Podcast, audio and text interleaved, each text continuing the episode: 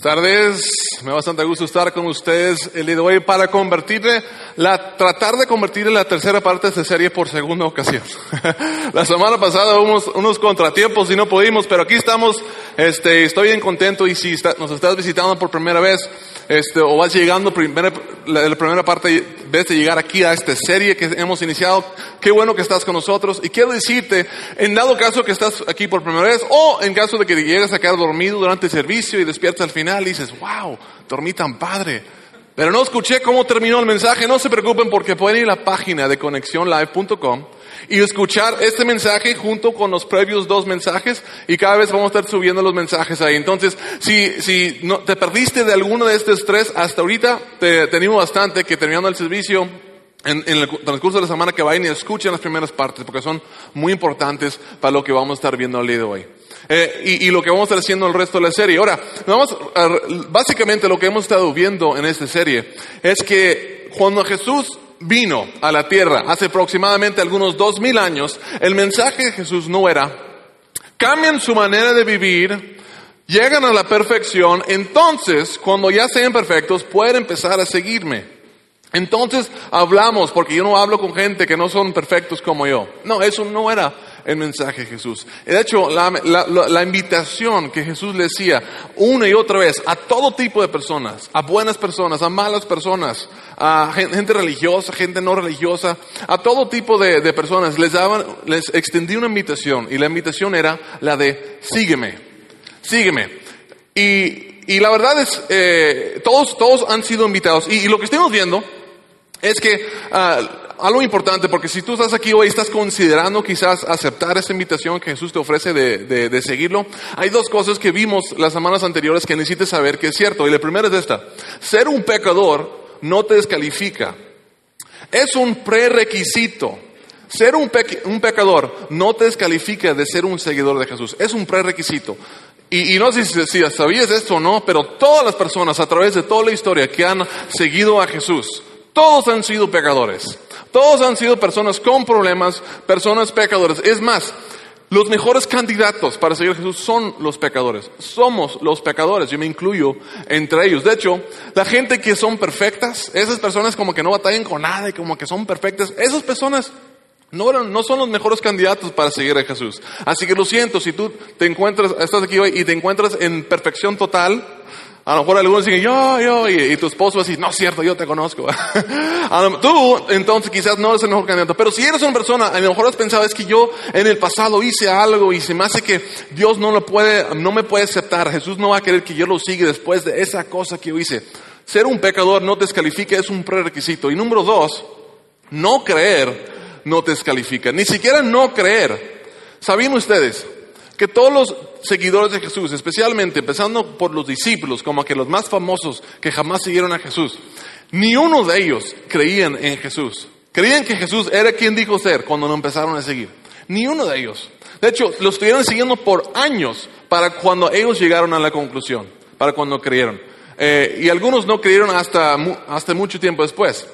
Entonces, si no sabías eso y pensabas que no eres un buen candidato, por estos motivos yo quiero que sepas, es importante que sepas eso. Y hoy vamos a estar hablando de cuál es el beneficio de seguir a Jesús. Porque si vas a decidir o tomar la decisión de empezar a seguir a Jesús de la manera que tú quieras, pero si vas a empezar a hacerlo, pues es importante saber por qué me conviene hacerlo, porque tampoco lo vas a empezar a seguir nada más porque sí y sin, sin, algún motivo. No vas a dejar quizás de seguir algunas otras cosas, porque a lo mejor eres una persona muy ocupada y dices, yo no tengo tiempo para seguir a Dios. ¿Por qué debería yo de seguir a Jesús?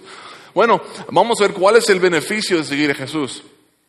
Eh, en otras palabras, lo que vamos a estar contestando es, cuando tú llegas a tus 80, si Dios te los conceda, 85, hasta 90 años de vida, si Dios no, no le conceda, y estemos evaluando todas nuestras vidas de este momento en adelante, y estemos pensando en, en, en nuestra familia, en nuestros hijos, y todo lo que trabajamos, y todo lo que hicimos, ¿por qué vamos a ver nuestras vidas y decir, estoy súper contento que decidí seguir a Jesús por este motivo?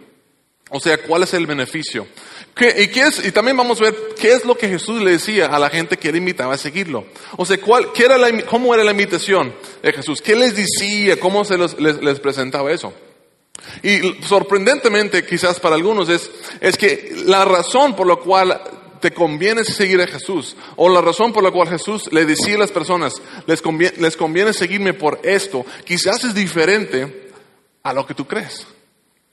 Por ejemplo, Jesús no le dijo a todas las personas, vengan y síguenme, yo los voy a hacer mejores personas.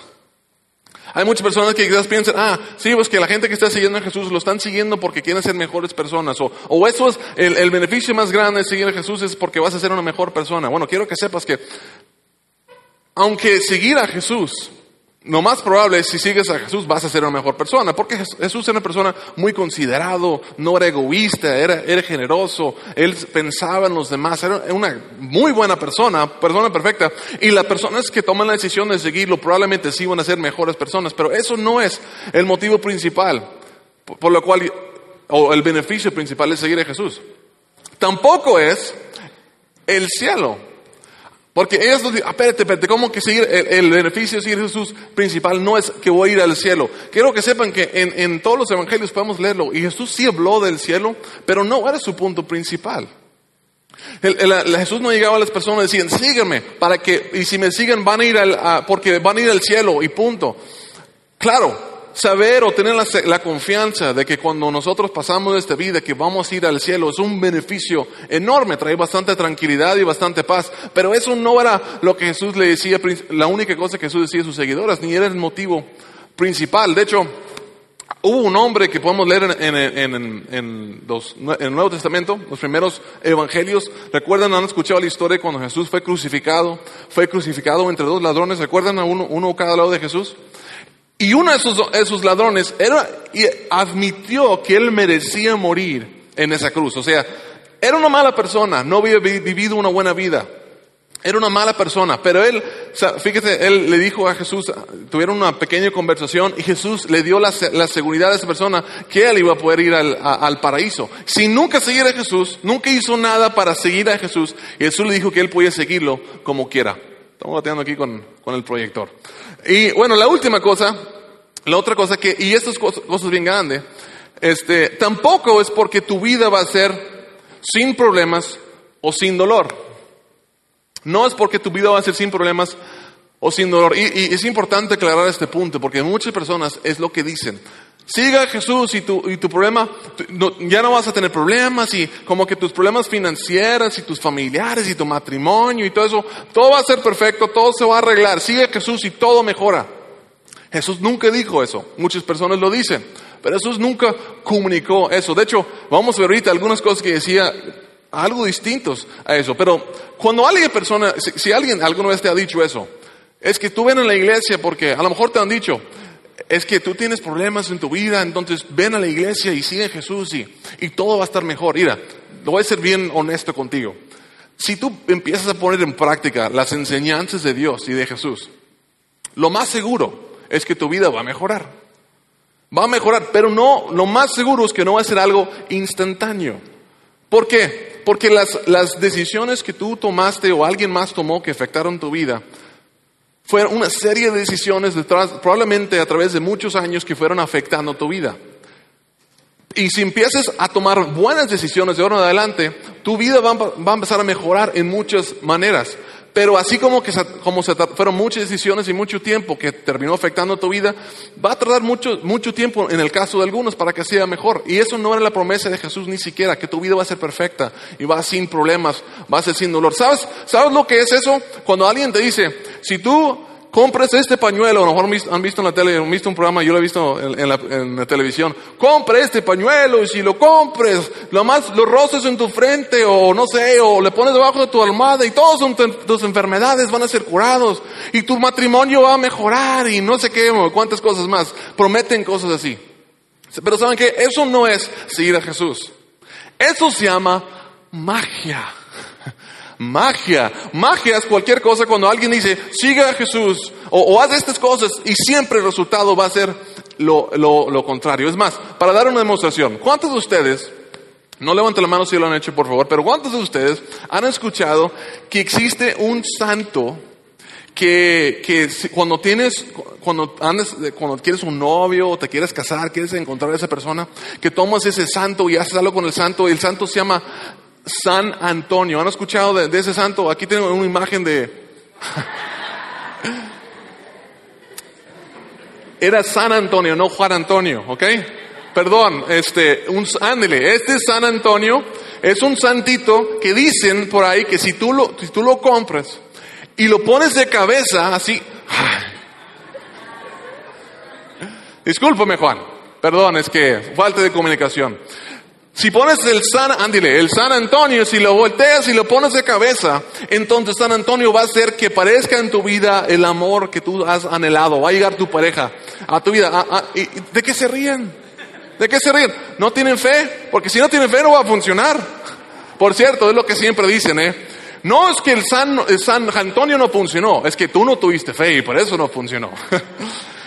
Ahora, imagínate un momento, que si yo, si, si yo me tomara el tiempo y me preparara para tratar de convencerles para que encontrar tu pareja ideal, lo único que tienes que hacer es comprar tu San Antonio y ponerlo de cabeza y, vas a tener tu pareja dentro de 30 días, imagínate. Y algunos de ustedes me creyeran eso y luego fueran y compraran su, su San Antonio y le pusieran de cabeza y, y, y ¿sabe lo que pasaría?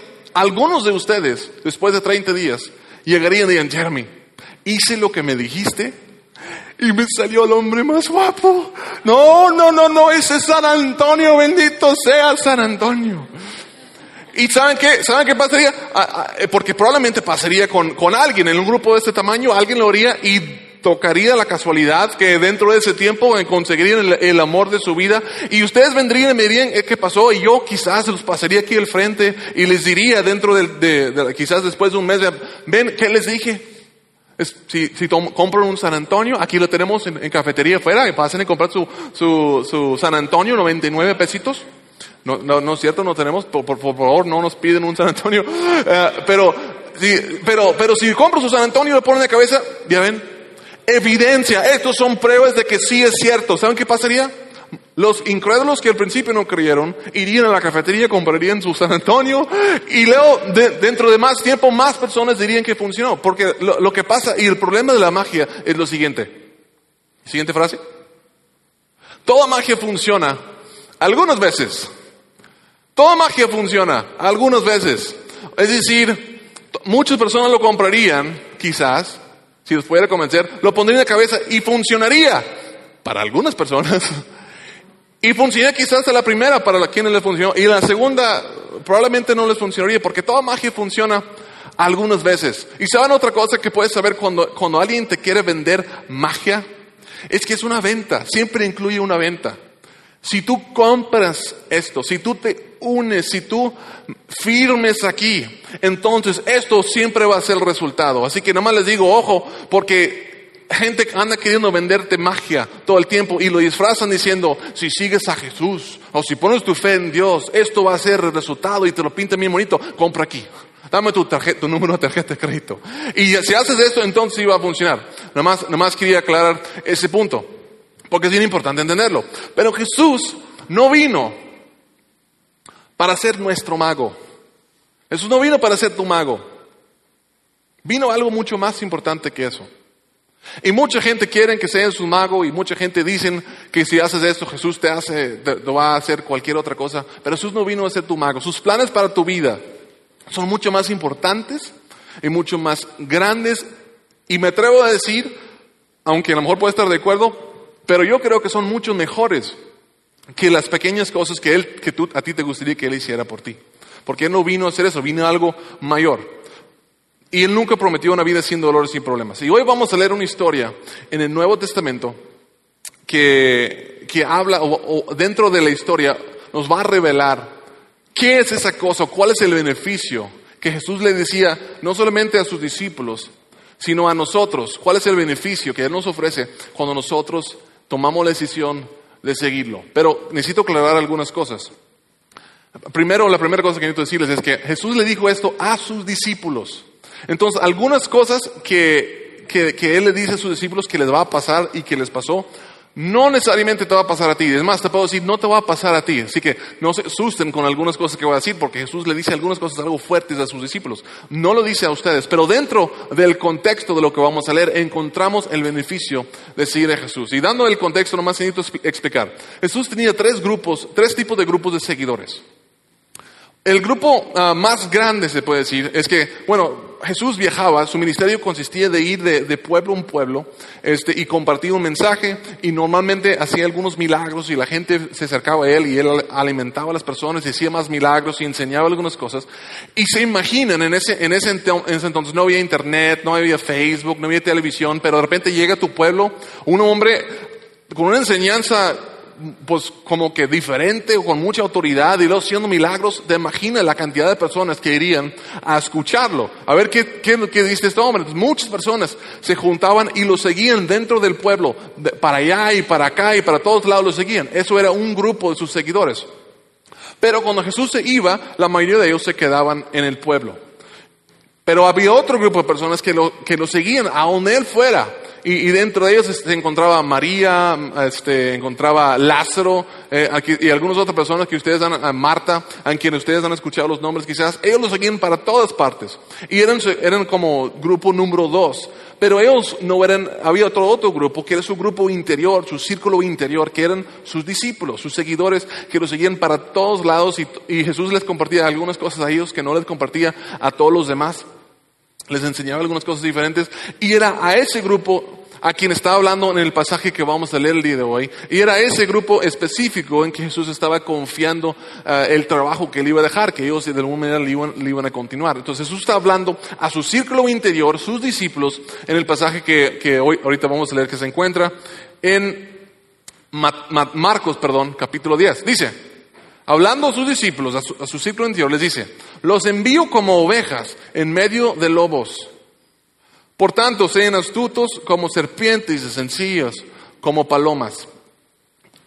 Algunos, a lo mejor algunos han escuchado ese pasaje antes o, como esa frase. Bueno, lo dijo Jesús, se encuentra en la Biblia, es donde se, se, originó. Le está diciendo algo a sus discípulos, Jesús, que ellos, como que, imagínate que alguien empieza la conversación, dice, oye, necesito platicar contigo, ven, siéntete.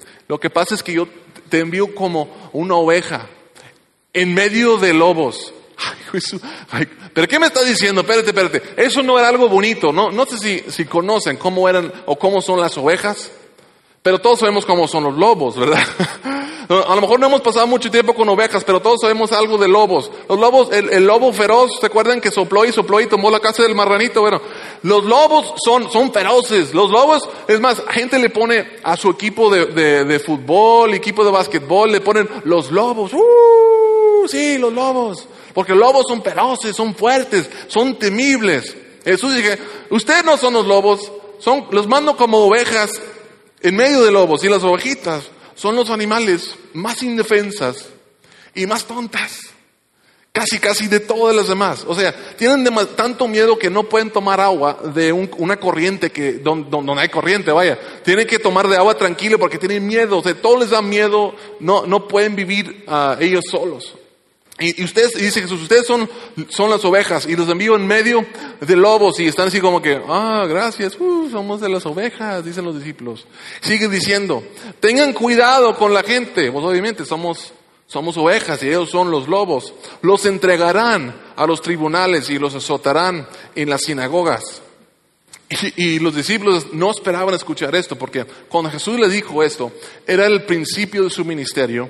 Y en este entonces, Jesús era bastante popular, o sea, toda la gente quería estar con Jesús, todos querían ser los discípulos de Jesús y los seguían para allá y para acá. Y Jesús les dice esto y como que les agarra, les agarra medio desprevenidos. Espérate Jesús, nos van a azotar, y, cuando dice, los van a entregar a los, tribunales y los van a azotar en las, sinagogas, eso no era como que un, no hagas eso, no. En los azotes de los cuales están hablando, que dice Jesús aquí, algunas personas morían de los azotes. O sea, no era cualquier cosa. Y quedaban, marcados de por vida después de estos azotes. Quedaban cicatrices en tus espaldas. Ibas al río, al charco las víboras, te quitabas la camisa. Y todo el mundo sabía, a esa persona lo azotaron, lo medio mataron. Porque, ah, no sé por qué, pero es, es un récord permanente básicamente. Y dice Jesús, por mi causa los llevarán ante gobernantes y reyes. De hecho, podemos leer dentro de, la Biblia, en el libro de Hechos, donde esto sucedió. Jesús estaba hablando a los discípulos de lo que iba a suceder más adelante. Ah, para, para, dar testimonio a ellos, no de lo que escucharon de Jesús, sino lo que vivieron y lo que vieron que Jesús hizo. Dan, testimonio a ellos y a los gentiles. Para, pero, dice Jesús, pero cuando los arresten, no si los arrestan, en dado caso que los arresten. No, no. Déjame les, nomás les voy a decir, voy a ser bien honesto con ustedes. Los van a arrestar. Cuando los arresten, no se preocupen por lo que van a decir o cómo van a decirlo. A la cual los discípulos seguramente pensaron lo mismo que nosotros hubiéramos pensado. ¿Sabes qué? no voy a estar preocupado por lo que voy a decir. Porque estoy, voy a estar demasiado preocupado porque me acabo de decir que me van a azotar en las sinagogas y me acaban de arrestar. No estar preocupado por eso. Y luego dice Jesús, en ese momento se les dará lo que han de decir. Y seguramente están pensando, ok, pero no me interesa tanto que me dé lo que me van a que lo que debo decir, me interesa más que me sacan de la cárcel, que me, que me previenen todas estas cosas que me está diciendo que me va a pasar. Y Leo dice esto, chéquenlo, imagínate estar en el lugar de ellos. Porque no serán ustedes los que hablen, sino que el Espíritu de su Padre hablará por medio de ustedes. Ok, ok. Déjame entender, Jesús. A ver, a ver. Ahorita somos bien populares, pero vamos a dejar de ser populares. Nos van a empezar a perseguir. Algunas personas nos van a odiar nos van a arrestar y nos van a azotar. Y nuestro Padre Celestial va a estar tan involucrado en todo este proceso que nos va a, dar qué decir. Jesús diría, sí, eso es lo que estoy diciendo. Ok. Debe ver si entiendo Jesús. Va a estar tan involucrado que nos va a dar qué decir. Pero ¿Por qué no nada más nos saca de la cárcel? Es más, desde un principio, ¿por qué no nos protege para que no nos arresten desde un principio? Eso es lo que ellos seguramente se estaban preguntando. Eso es lo que tú y yo, nos, yo, yo le hubiera preguntado. O sea, es Dios, estamos hablando de Dios. Y va, a dar palabras, ¿por qué no me protege? ¿Por qué no me, me, evite toda esta situación tan complicada e incómodo? Y sigue diciendo Jesús, explicando esto. El hermano entregará a la muerte al hermano y el padre al hijo. Los hijos se rebelarán contra sus padres y harán que los maten. Por causa de mi nombre, todo el mundo los odiará. Ok, Jesús, ¿por qué no me dijiste esto al principio? ¿Por qué no me dijiste al principio? A lo mejor yo hubiera tomado una decisión diferente. Y en medio de todo eso que está diciendo, dice algo Jesús que no parece posible. Imagínate, enfrentado con ser odiado, rechazado por tu familia, arrestado, azotado, quizás te van a matar incluso. Y luego Jesús les dice, no teman, no teman. Pero Jesús, nos van a arrestar, sí, sí, sí, sí, no teman. Es que nos, nos van a azotar, no teman. Es que nos van a odiar y, a lo mejor hasta mi hermano me va a traicionar. Hey, no teman. ¿Cómo que, ¿Cómo que no vamos a temer? No teman. Y aquí es donde Jesús introduce este concepto que al principio es difícil para nosotros entender. Los discípulos no lo entendieron de entrada tampoco, se tardaron años en entender esto. Pero Jesús aquí introduce una idea que va más allá de lo que la mayoría de nosotros pensamos. Habla a otra parte de esta vida y otra perspectiva que va más allá de lo que nosotros muchas veces ponemos atención. Y les dice, no teman chequen esto, a los que matan el cuerpo, pero no pueden matar el alma. O sea, esas personas que, que te van a hacer esas cosas, no los tengas miedo, pero ¿cómo? Si, si me van a lastimar al cuerpo, no, no, no, no entiendes. Es que ellos te pueden matar el cuerpo, solo te pueden matar el, cuerpo. Y los discípulos están como que, ok, eso es la razón por la cual tengo miedo. No, no, no, espérate, es que solo pueden matar tu cuerpo. Solo te pueden lastimar tu cuerpo, pero no pueden tocar tu alma. No pueden hacerte nada a tu alma. Teman más bien al que puede destruir alma y cuerpo en el infierno. En otras palabras, teman más bien o dale prioridad a la persona que puede ser más allá, que, de quien eh, la persona que tiene tu alma en sus manos. La persona que tiene control sobre todo esto que ustedes ven y pueden tocar y oler y saborear, pero también tiene el control sobre todo lo que no puedes ver, sobre todo lo espiritual y sobre tu misma alma. Dale prioridad a esa persona. No temas a esas otras personas. Y no entendieron La idea de estar enfrentado con la muerte y no tener miedo era algo difícil para ellos entender porque no conocían más. Igual que tú y yo no conocemos más que lo físico, que lo que podemos tocar, ver, oler. Dice, no tengan miedo. Y trate de explicarles con esas palabras. Dice, no se venden dos gorriones por una moneda, sin embargo, ni uno de ellos caerá en tierra sin que lo permita el Padre. Un gorrión, eh, piensen en el animal más insignificante y más barato que, te puedes imaginar. Es como ir al mercadito y comprar un pollito de esos rosa fosforescentes. Dos, por cinco pesos son un pollito rosa fosforescente. No, no, no se venden esos por cinco pesos, básicamente está diciendo Jesús, pero, pero, sin embargo, ni uno de ellos caerá a tierra sin que lo permita el Padre. O sea, Él está consciente hasta de ellos. Y cualquier cosa que les pase de ellos es porque Él, tu Padre Celestial, lo permite. Y Él, tu Padre Celestial, les tiene contado a ustedes a unos cabellos de la cabeza. Así que no tengan miedo, porque ustedes valen más que muchos gorriones. Pero acabas de decir que sí, sí, sí, sí, pero no temas. Es que nos van a... Sí, sí, sí, sí, pero no tengas miedo. Y con todo esto, lo que Jesús está tratando de hacer, está diciendo, es que Él quiere llevar a los discípulos, estaba diciendo, yo, yo te quiero llevar a tener una fe tan grande, una confianza tan completa, que sin importar las circunstancias que estés pasando, por lo muy malo que sea lo que estés sufriendo o lo, lo, muy grave que se vea la situación que está enfrente de ti, yo te quiero llevar a una fe tan fuerte y una confianza tan segura de que no tengas miedo porque estás tan convencido de que tu Padre Celestial conoce tu situación, está contigo en medio de eso y que tu alma, tu vida, la verdaderamente lo que eres tú, está segura en sus manos. Difícil de procesar para ellos. A lo mejor dirías es que es que Dios no está haciendo las cosas como yo quiera o como me gustaría. Sí, sí, pero no temas no significa que Él no está en control. Es que yo no lo puedo ver, a lo mejor tú lo has sentido. Es que yo no puedo ver a Dios, yo no veo cómo esto puede ser. ¿Cómo es que mi Padre Celestial está permitiendo que, que pase esto en mi familia, en mi matrimonio, en mi trabajo, con mis finanzas? ¿Cómo es que mi Padre Celestial, si Él realmente esté involucrado, si realmente le importara, no estuviera pasando esto? Y saben que Jesús te diría, no teman, no teman. Tú eres mucho más importante de cualquier otra cosa que existe en este planeta para mí. Y yo estoy en control. No temas a las cosas que te pueden dañar físicamente. No temes a cualquier prueba que puede ser enfrentado porque tú estás seguro en mis manos. El mensaje de Jesús no era, no tengas miedo porque no permitiré que nada te pase. Eso no era el mensaje de Jesús. El mensaje de Jesús más bien era, es, no tengas miedo cuando te pasen cosas malas. Jesús quiere establecer en ti una fe que sobrepasa tu miedo.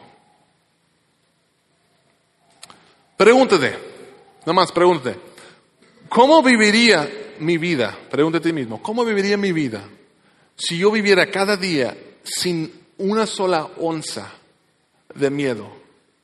Si, ¿Cómo viviría mi vida si yo no tuviera absolutamente nada de miedo del que me va a pasar el día de mañana? Si no tuviera miedo de mi salud, si no tuviera miedo de lo que, de lo, lo que me va a pasar en el trabajo, si no tuviera miedo de lo que la gente va a pensar de mí, si no tuviera miedo de, de la perspectiva o, o cuánto, cuánto otras personas piensen si soy importante y si soy valioso o no, si no tuviera que temer a nada cosas, ¿cómo verías tu vida cada día? ¿Cómo cambiarían tus decisiones? ¿Cómo cambiarían tus prioridades? ¿Cómo cambiaría tus la, la, manera que invirtieras tu tiempo? ¿Cómo cambiaría si, si no fuera controlado por el miedo de esa manera? Imagínate la vida sin miedo de nada, de rechazo, soledad, burlas, miedo al fracaso, miedo a la enfermedad o la misma muerte. ¿Cómo cambiaría? Eso, así como te lo imaginas, o más o menos así. Eso es el tipo de vida que Jesús quiere darte. Es el tipo de libertad que Jesús te ofrece. Y Él te dice, sígueme y yo te voy a llevar a ese lugar. Y sabe que no lo dijo solamente ahí, lo dijo muchísimas veces. Si tú lees el Nuevo Testamento consciente de esto, lo vas a ver una y otra y otra vez. Era muy congruente en su mensaje. Y yo voy a agarrar nada más un, un ejemplo más este, para, que, para que vean que es en, otras partes, porque, por cuestiones de tiempo. Pero en, en la otra historia está bien Padre Jesús. Lo, probablemente han escuchado la historia, está dormido en, en una barca y se levanta una gran tormenta y están sus discípulos afuera y se asustan, imagínate, o sea, yo nunca he en una tormenta en alta mar, pero, o, o, ni siquiera en, un río. pero imagínate que se levanta una tormenta bien fuerte y vientos y todo. Ellos están convencidos que van a morir, que se van a ahogar, se está deshaciendo, parece que se, se está acabando el mundo. Y ellos bajan donde está Jesús y, y despiertan a Jesús. Jesús, despierte, despierte. Y Jesús ahí como, ¿qué? limpiándole la gana y sus ojos. Espérate, espérate. Jesús, ¿qué? ¿No te importa que aquí nos vamos a morir? ¿Que aquí nos vamos a ahogar? Y Jesús se levanta y dice, espérate, espérate, y se levanta y sube arriba de la barca y le dice al, viento y la tormenta, eh, eh, apacíguate, cálmate. Y en ese momento la tormenta cese de, existir, se, calma el viento.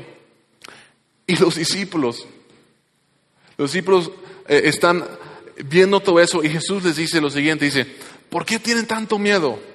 Le dijo a sus discípulos, ¿todavía no tienen fe? ¿Todavía no tienen fe? O sea, ¿todavía no entiendes que mi Padre está en control? Que pase lo que pasa, no te puede suceder absolutamente nada a menos de que mi Padre Celestial lo permita. Y si Él lo permite y Él quiere lo mejor para ti, entonces es lo que más te conviene, pero todavía no crees después de todo lo que has visto. No crees que mis planes son para tu bien. Así que si yo lo permito es para tu bien. Yo quiero hacer algo bien de eso. ¿Y saben lo que pasó después de Jesús les dijo eso?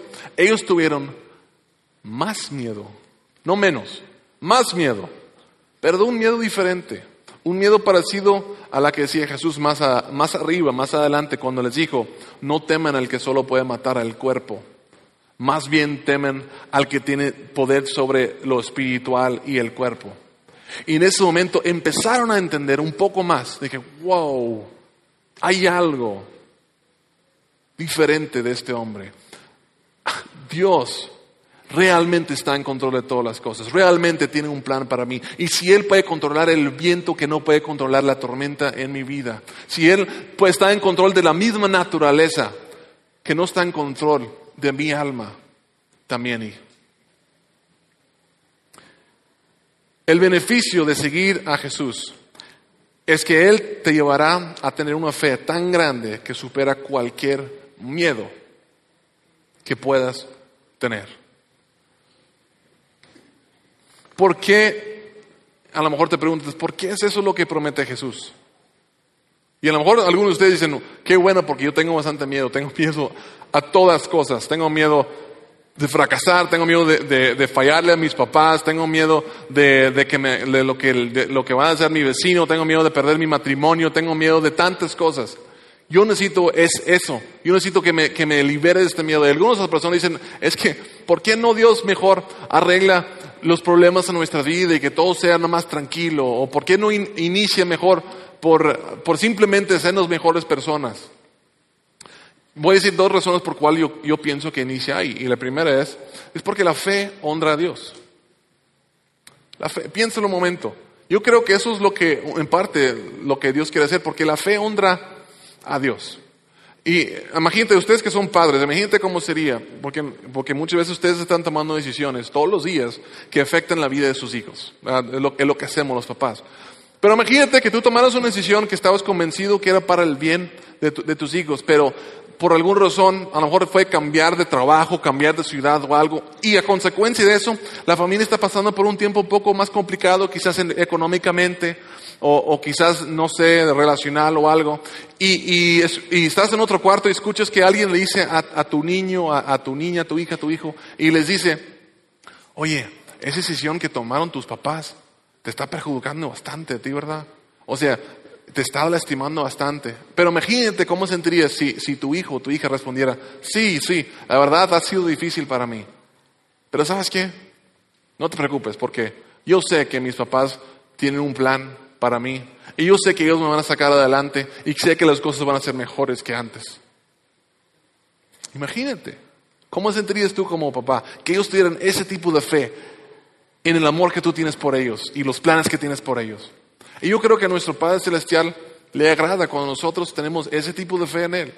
Es que yo no puedo entender por qué está pasando. Es que cómo puedes tener fe cuando, cuando esto te está sucediendo en tu familia y cuando hay falta de salud o tantos problemas que tú puedes decir simplemente, sí, sí, yo sé, pero no te preocupes, mi Padre Celestial está en control y de alguna manera este, Él va a sacar adelante. Es más, yo creo que las cosas van a ser hasta mejor de lo que eran antes. Simplemente tengo que aguantar esta tormenta, esta temporadita. Imagínate cómo, cómo haría sentir a tu Padre Celestial. Pero no creo que eso es todo, creo que hay, hay otra cosa. Y la otra cosa es, es que la fe nos libera para amar a otras personas. La fe nos libera para amar a otras personas. ¿Cómo funciona eso? Dijo el apóstol Juan, primero de Juan, dijo, el, en el amor no hay temor, sino que el amor perfecto echa fuera el temor. En otras palabras, el amor y el temor no son compatibles. No puede existir una cosa con la otra. Si tememos, no podemos amar. Si amamos, no podemos temer. Al menos no podemos amar perfectamente mientras existe el temor en nosotros. Y tu Padre Celestial y, tu Señor Jesús, o nuestro Señor Jesús, nos quiere llevar a amar perfectamente. Quiere, quiere que seamos como Él en ese aspecto. Que amemos a otra persona sin miedo. Imagínate, ¿Cómo, ¿Cómo sería? Y muchos, muchos, muchos los hombres experimentamos esto, ¿va? tenemos mucho amor, la verdad, o lo disfrazamos a lo mejor con otras palabras, pero en verdad es una inseguridad que está causado por el temor de, de, lo que van a pensar de mí.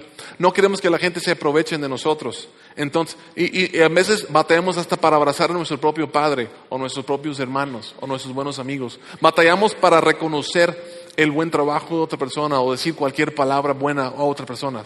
Porque decimos, si yo muestro cariño, si yo muestro amor, puede que él lo vea como una debilidad y se quiera aprovechar de mi bondad. El día de mañana se, va a burlar de mí o va a pensar menos de mí. Entonces yo digo, ¿qué hay? Pa.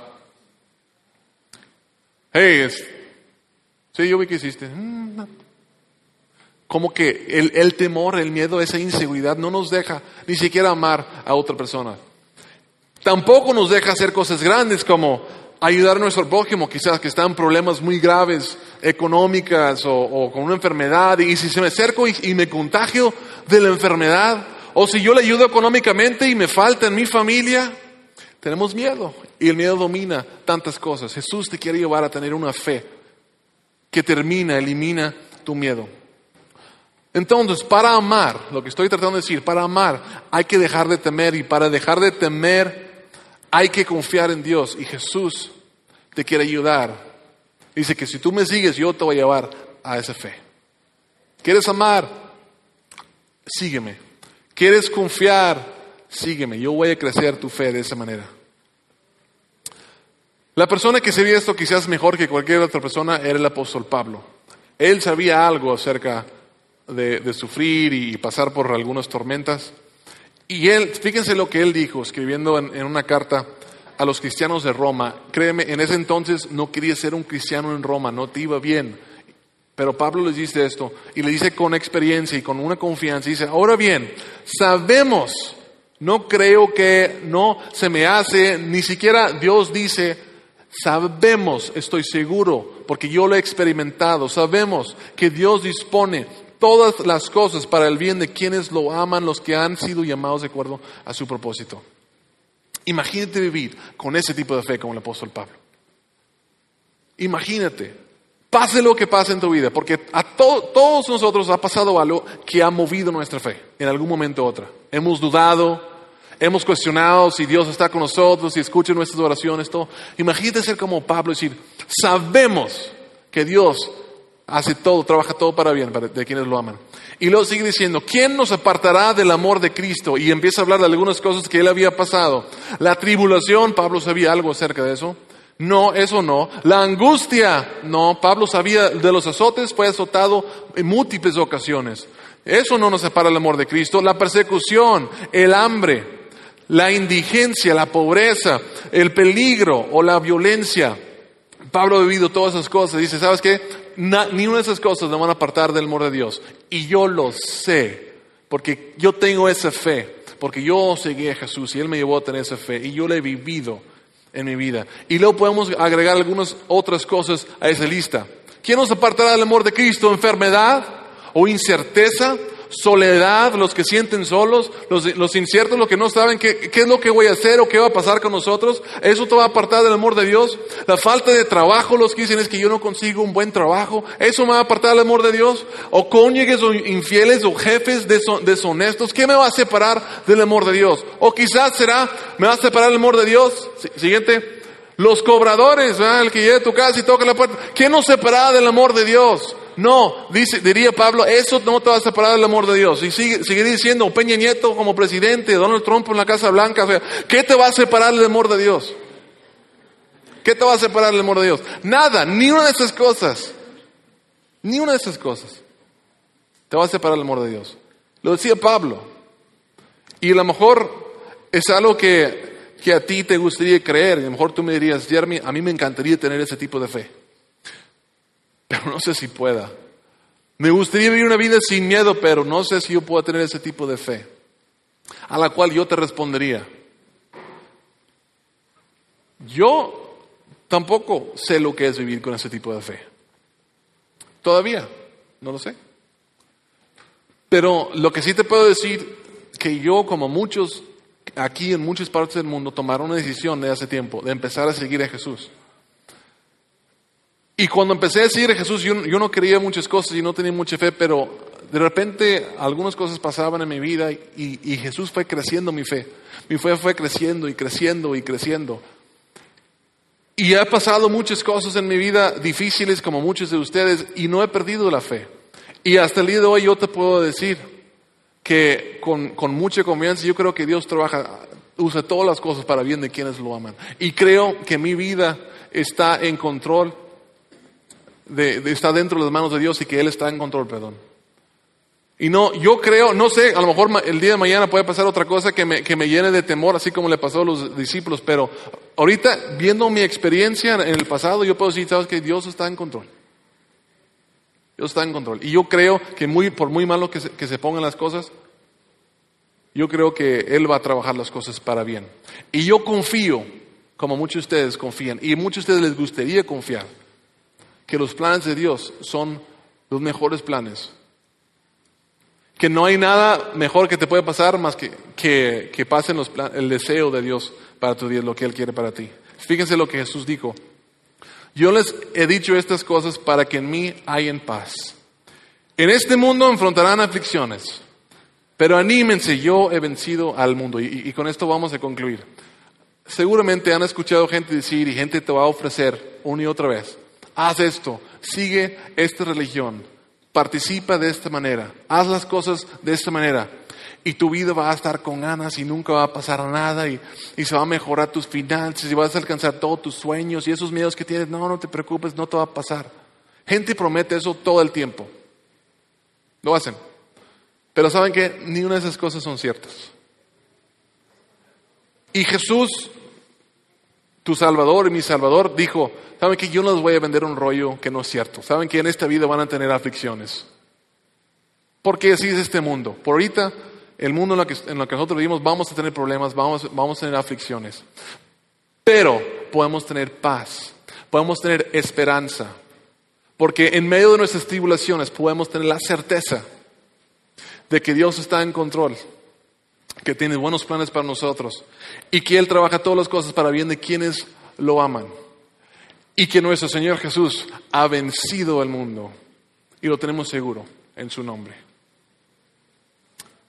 ¿Qué es el beneficio de seguir a Jesús? Él te quiere llevar a tener una fe que sobrepasa cualquier miedo, entre otras cosas.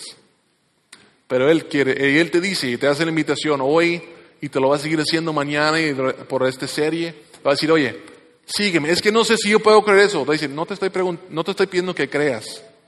Es que yo no soy una buena persona. No estoy diciendo que seas una buena persona. Estoy diciendo que me sigas. Sígueme. Pero ¿cómo te sigo? Pues empieza con un paso. Es que, es que no sé si puedo cambiar toda mi vida. No te estoy pidiendo ahorita que cambies toda tu vida. Estoy pidiendo que me sigas. Y yo voy a hacer algo especial en ti. Jesús te da esa invitación. ¿Vas a tomar el paso a seguirlo o no? Te que tomes ese paso. Permíteme orar por ustedes para concluir. Padre Celestial, te damos gracias por revelarnos esta verdad por guardar estos pasajes para que nosotros podamos meditar en ellas. Y gracias Jesús por, por en medio de, eh, de a través de esos pasajes revelarnos cuál es tu plan para nosotros y qué es lo que nos ofrece. Y gracias por también por ser sinceros con nosotros, no vendernos un, un engaño con tal que hiciéramos algo, fuiste bien honesto. Sí vamos a tener aflicciones, sí va a haber problemas, pero no se preocupen, porque yo he, he vencido todas las cosas. Y para, para algunas personas el día es bien difícil creer eso. Y tú entiendes eso como su Dios, como su Dios. Tú entiendes que es difícil creer eso. Te pido que, les ayudes, no hoy a creerlo quizás, pero ayúdanos simplemente a tomar un paso en seguirte para que tú puedas hacer lo que haces con todas las personas que te seguimos. Creces nuestra fe, nos muestres que eres fiel y que cumples lo que tú dices. Y si hay alguien aquí que puede decir, ¿sabes qué? Yo sí creo. Es que bueno, y si tú quieres producir eso en ellos, yo te pido que lo hagas. Pero ayúdanos hoy y durante el resto de esta serie a seguir entendiendo y tomando pasos, tomar pasos, un paso. El punto es que no nos quedemos donde mismo, no tenemos que entregar todo el día de hoy, pero ayúdanos a tomar un paso y seguirte para que tú crezcas nuestra fe. Bendice a cada persona que está aquí, gracias por traerlo aquí con nosotros. En nombre de Jesús lo pedimos. Amén.